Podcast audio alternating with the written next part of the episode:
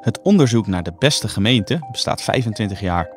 Vanaf de eerste editie houdt het onderzoek burgers en bestuurders scherp. Het is de enige complete gids voor wie de ideale woonplek zoekt. Elke gemeente biedt wel iets. Hoe bepaalt EW in welke van de 344 Nederlandse gemeenten het best wonen is? Wat is er in een kwart eeuw veranderd aan het onderzoek? En waarom heeft ook de laagst geclasseerde gemeente nog pluspunten? We bespreken het allemaal in deze podcast met Ruud Deijkers, die samen met Mireille Folkerts het coververhaal van de nieuwe EW schreef. Mijn naam is Matthijs van Schie. Goed dat u luistert naar een nieuwe podcast van EW. Ruud, hartelijk welkom. Dankjewel. Het is een heugelijk jaar voor jou en voor heel EW, want het onderzoek Beste Gemeente bestaat 25 jaar, mooie mijlpaal. Ja. Wat is er nou ten opzichte van de eerste editie in 1997 allemaal veranderd?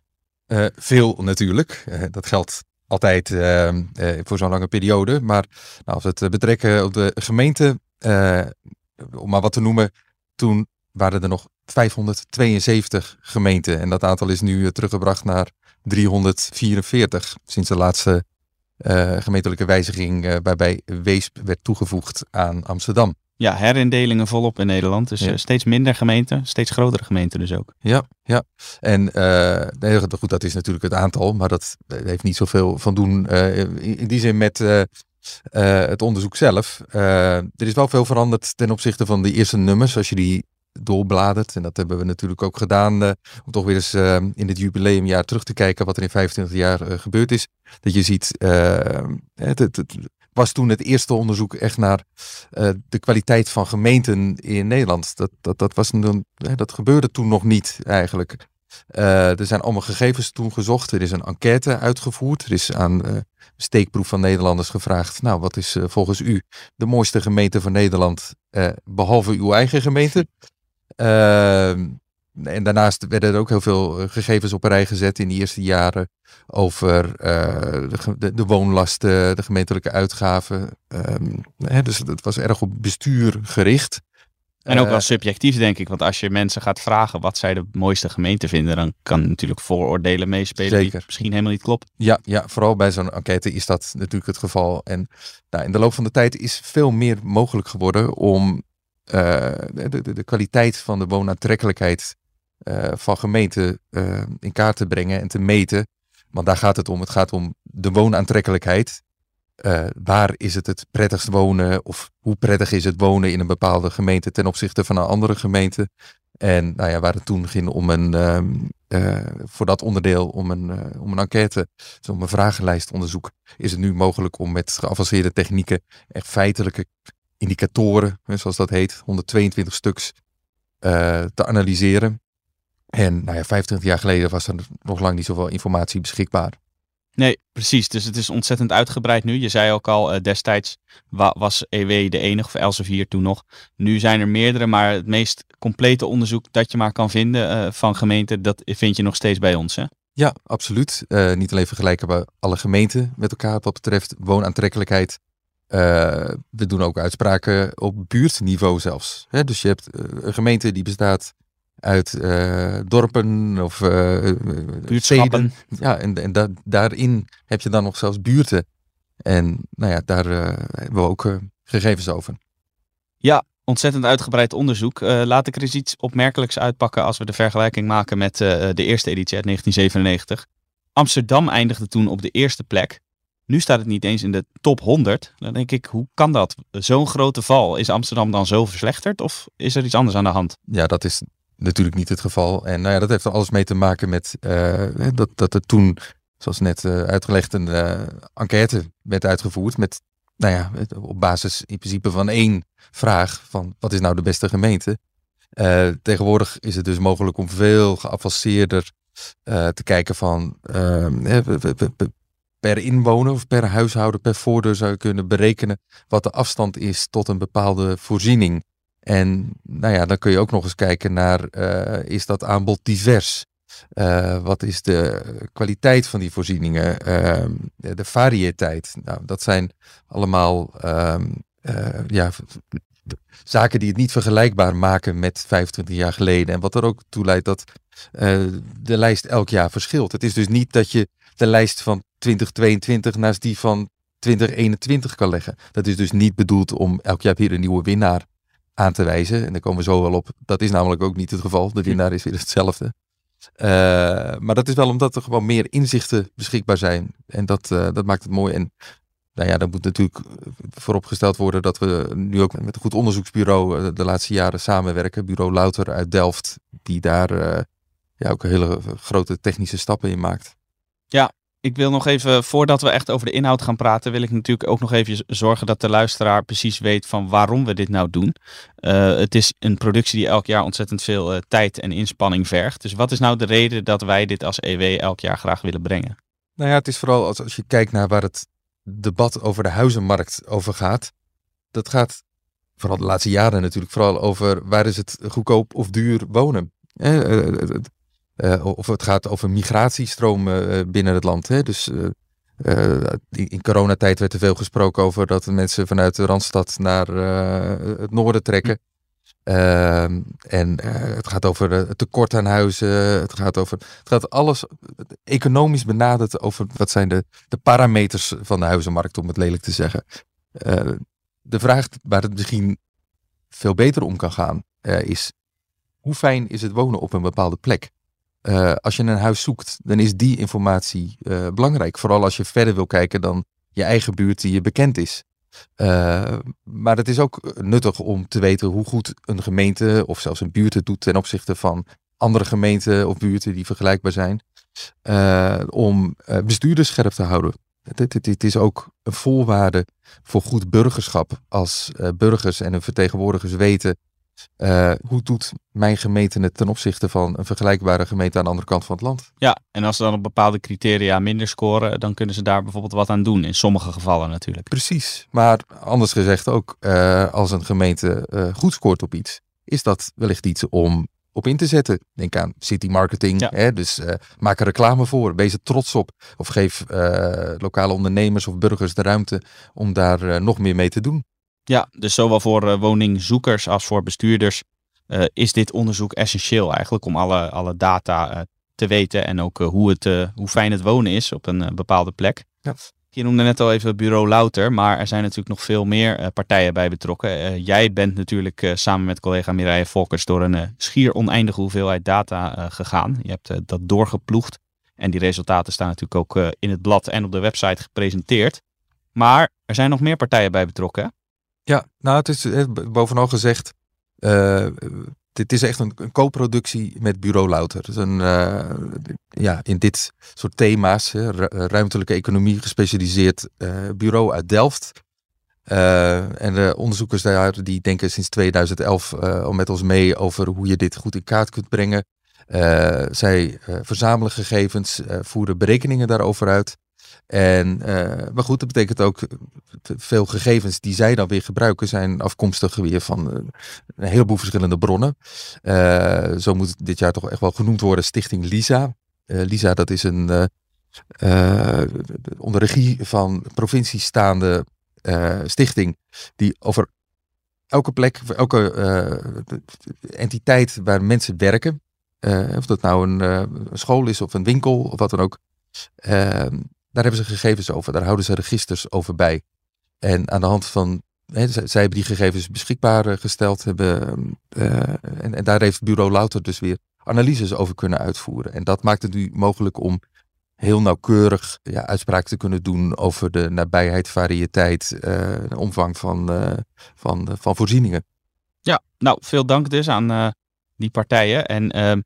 Dan zijn we natuurlijk ook nog benieuwd aan de hand van welke criteria meet je nou. Je noemde net al indicatoren, nou dat zijn er 122, dat is een beetje te veel om op te noemen. Maar die zijn natuurlijk verdeeld in een aantal hoofdcriteria. En dat is misschien voor de luisteraar nog even goed om dat op een rijtje te hebben. Ja, want het is, kijk, je wil niemand lastigvallen met zoveel verschillende feiten en cijfers. De toegevoegde waarde zit er natuurlijk ook in dat daar berekeningen over uitgevoerd worden en dat ze compact worden samengevat in scores op 11 rubrieken die Bureau Louter ook onderscheidt. Dat zijn onderwijs en kinderopvang, winkels, zorgvoorzieningen, vrije tijdsactiviteiten zoals we dat noemen, de gebouwde omgeving, de natuurlijke omgeving, weinig overlast, veiligheid, bevolkingssamenstelling, rust en ruimte en tenslotte bereikbaarheid. Ja. Dus dat zijn de hoofdcategorieën waar u aan moet denken als u straks in het onderzoek leest welke gemeenten goed scoren. Dan is dat dus in die categorieën. Ja, mag ik daar nog wat aan toevoegen? Want dat zijn allemaal feitelijke gegevens. Die kun je allemaal op een berg gooien. Als het gaat bijvoorbeeld om zorgvoorzieningen, dan heb je liever een apotheek of een huisarts dicht bij huis dan een ziekenhuis. Hè, omdat je daar minder vaak de gemiddelde Nederlander komt.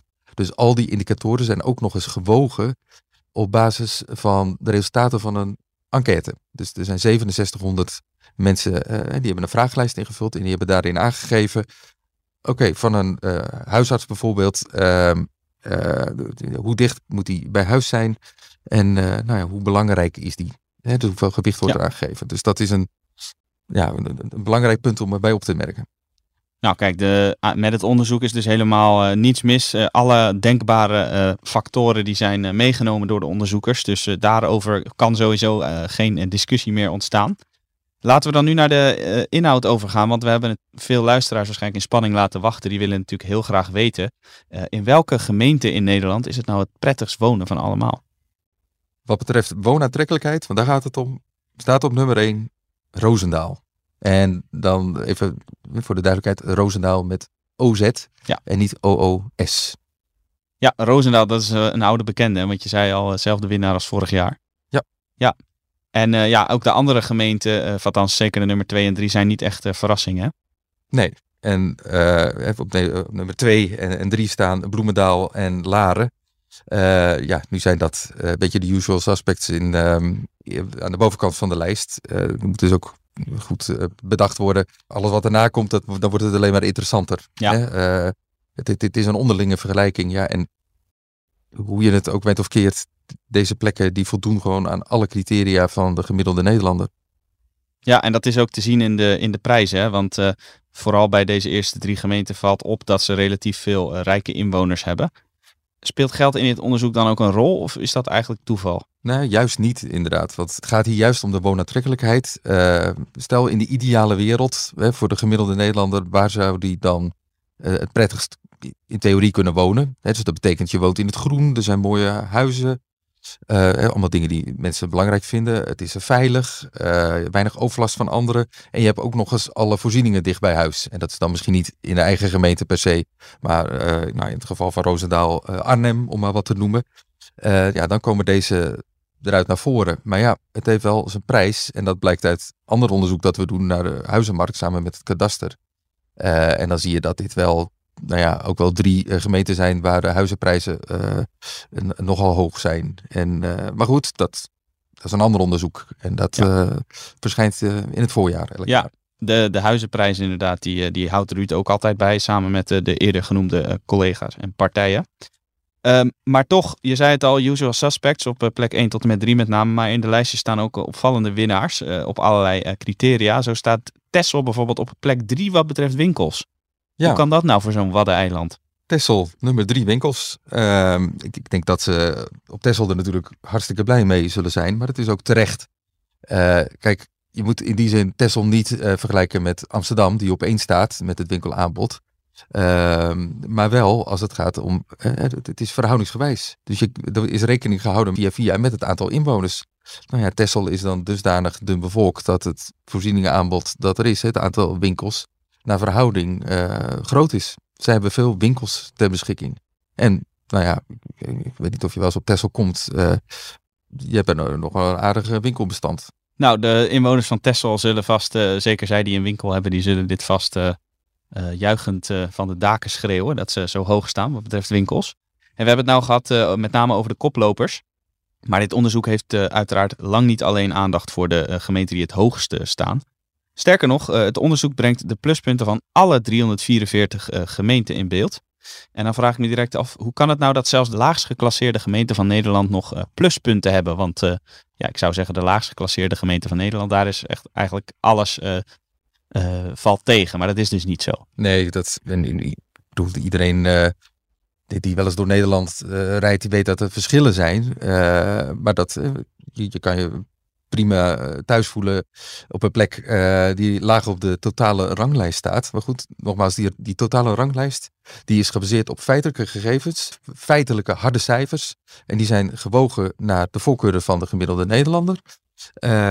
Als je dat allemaal onder elkaar zet, de onderzoekers hebben van Bureau Louter, die hebben rapportcijfers toegekend aan elke plek en elke indicator. En zo is er is aan de lijst uit voortgekomen. Maar er zijn ook aan de onderkant van de lijst zijn zat gemeenten, eigenlijk alle gemeenten, ze hebben allemaal wel iets. Elke gemeente heeft wel iets waarin het uitblinkt.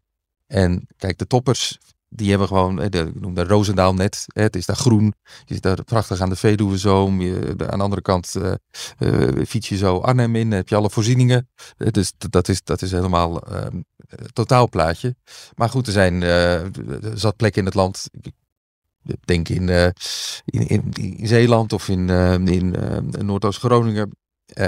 Dat is het voorzieningenniveau bijvoorbeeld misschien wat lager, maar daar heb je wel rust en ruimte. En dat zijn factoren die je misschien wat minder makkelijk in de stad vindt.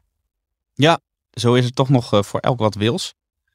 Jij nam de proef op de som wat betreft die lager geclasseerde gemeente. Jij ging kijken in Kreileroord. Dat is een dorp in de Wieringermeerpolder.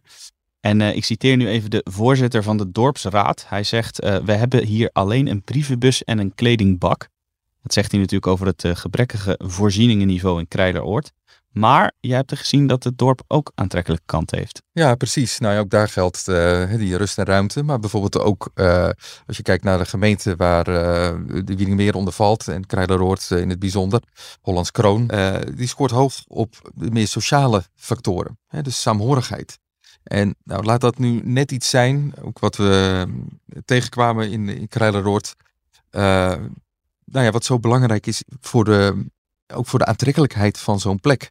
En doordat ze hebben er weliswaar weinig. Ik bedoel, er is een buurtbus waarmee ze naar verschillende plaatsen kunnen gaan. Maar in het dorp zelf zijn eigenlijk geen voorzieningen.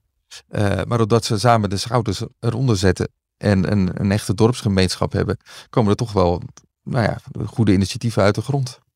Ja, zo zie je maar dat het onderzoek absoluut objectief is qua criteria. Het zijn allemaal harde feiten, maar toch is het ook subjectief. Want wie weer meer hecht aan saamhorigheid, sociale cohesie, die kan misschien weer in een lager geclasseerde gemeente ontzettend prettig wonen. Daarom is eigenlijk ook voor elke inwoner van elke gemeente is het wel interessant om dit onderzoek te raadplegen. Om te zien hoe de gemeente scoort waar u woont. Of waar u wilt gaan wonen natuurlijk. Nou Ruud, we hebben er nu een aantal zaken uitgelicht en zijn daarmee aan het einde gekomen van deze podcast. Hartelijk dank voor je tijd. Ja, bedankt. En bent u nou benieuwd naar alle resultaten van dit onderzoek? Kijk dan op ewmagazine.nl/bestegemeente. Daar vindt u onder meer de pluspunten van alle 344 Nederlandse gemeenten. En ook de best scorende landelijke gemeenten, de beste kernsteden buiten Amsterdam en de aantrekkelijkste suburbs. U vindt de link naar het onderzoek in de beschrijving van deze podcast.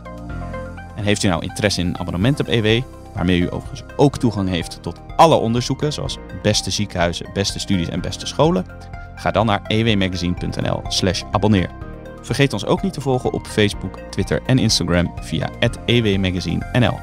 Dit was het voor nu. Hartelijk dank voor het luisteren. Graag tot de volgende keer.